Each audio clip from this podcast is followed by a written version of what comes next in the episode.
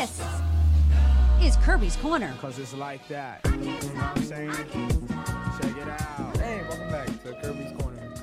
So today we're going to be talking about blockchain technology and its effect on our world.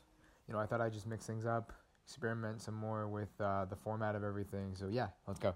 So blockchain technology was developed in 2008 and the origin of the creator or possible creators is very vague. However, the technology of blockchain has recently become extremely popular in the eyes of the mainstream media, with Bitcoin becoming the poster child of this blockchain technology.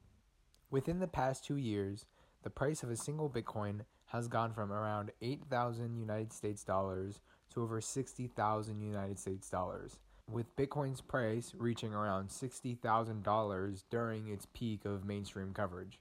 This asset has been extremely volatile thanks to attempts to stimulate the American economy. Yet, it still offers a lot of potential to prospects in the growing field of blockchain technology. Bitcoin's technology offers a public decentralized ledger that operates on the blockchain. It's a mouthful, right? Well, let me elaborate on what that really means. Bitcoin operates by using a public ledger that stores all of the transactions that take place on the blockchain meaning that all transactions on Bitcoin's blockchain can be publicly accessed to anyone who is curious enough to search for them. But at the same time, all transactions on Bitcoin's blockchain are completely disconnected from any government. So, Bitcoin and the blockchain are unlike any of these transactions you may have on centralized apps like PayPal or Venmo or anything that has some sort of government connection to it. However, as we may see in the future, Bitcoin's decentralized ledger is more of a double edged sword than anything else. Bitcoin's decentralized ledger does offer a financial disconnect from your government and your local economy, which can be extremely useful for many people. But with this decentralization comes foreign territory that your government is not willing to take a risk on.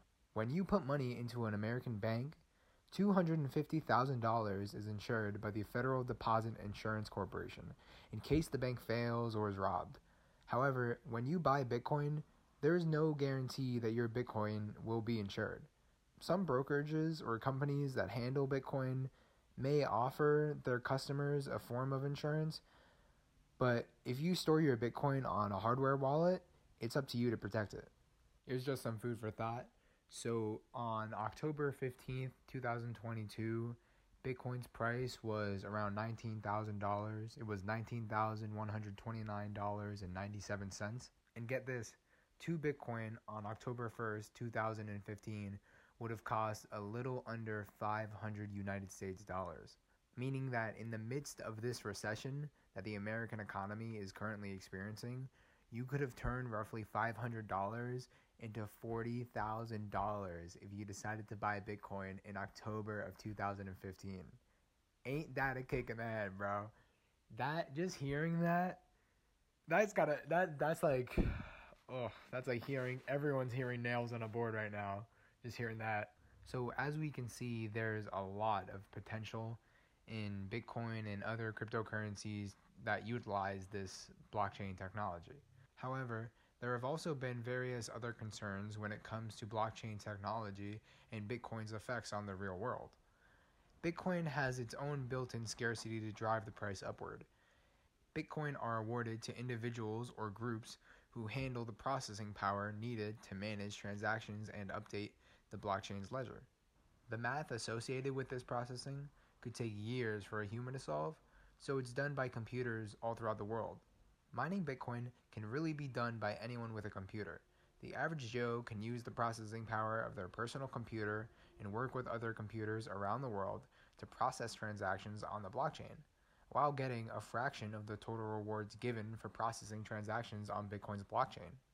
However, at the same time, there are entire warehouses that are dedicated to mining Bitcoin in order to get a larger reward. Mining Bitcoin requires a ridiculous amount of processing power and computer parts to handle these transactions on the blockchain. This increasing need for better computer parts and higher processing powers has caused multiple real world issues to occur. First, the increased need for computers as well as computer chips have caused shortages all around the world. With the computer chip shortage in 2022 being one of the most impactful of its time because of the rippling effect the chip shortage had on the automotive industry. Second, the heat generated from these computers mining Bitcoin has sparked concerns about Bitcoin's contribution to global warming. The processing power necessary to mine Bitcoin is sure to generate some heat. So, when you take into consideration the personal computers and warehouses full of computers solely dedicated to mining Bitcoin, it is clear to see that there will be some environmental concerns involved. These two factors have caused a lot of controversy over the ethics behind cryptocurrency as a whole. For me personally, I find blockchain technology and the decentralization of wealth extremely interesting, not only because of its technological future, but also the political future that blockchain technology has in store. I genuinely enjoy learning new things about the technology and I'm excited for its future.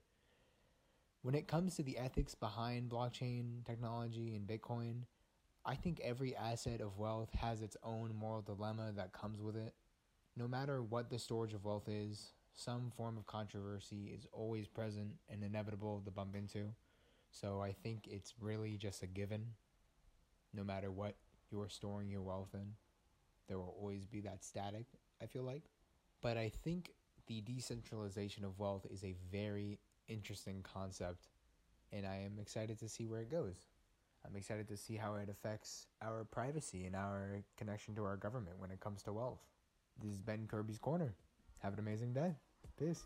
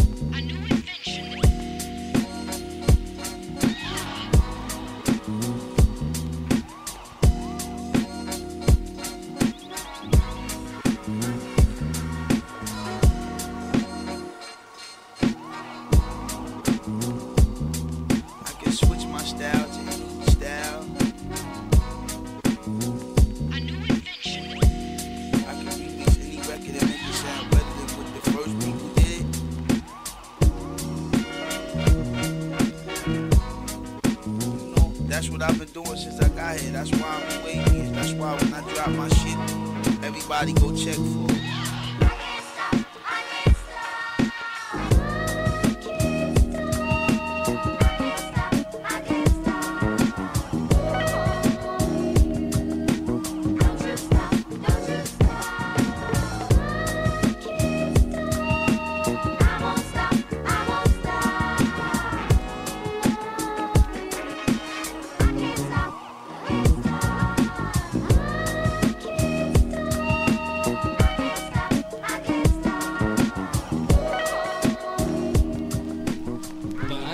I'm, I figure that uh, I'm through doing that. I don't want to do. I mean, like, I just don't want to do that anymore.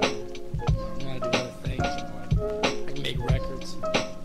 If the people don't like me, then I, I'll drop out of the music scene. I'll, I think I'll go out eventually, maybe get married and get a job. But if the people like me, I plan to be around this business for a long time, and I want I want the people to decide. I don't want anybody, you know, anybody to say, well, he's going to be the greatest, greater than the Beatles and Elvis Presley or anything like that. I think that the people should decide whether or not if they like me, they should go out and buy my records. If they don't like me, they shouldn't buy my records. Excuse me, I gotta tie my shoe now. Are you rolling? Don't roll. Don't roll. I gotta tie my shoe.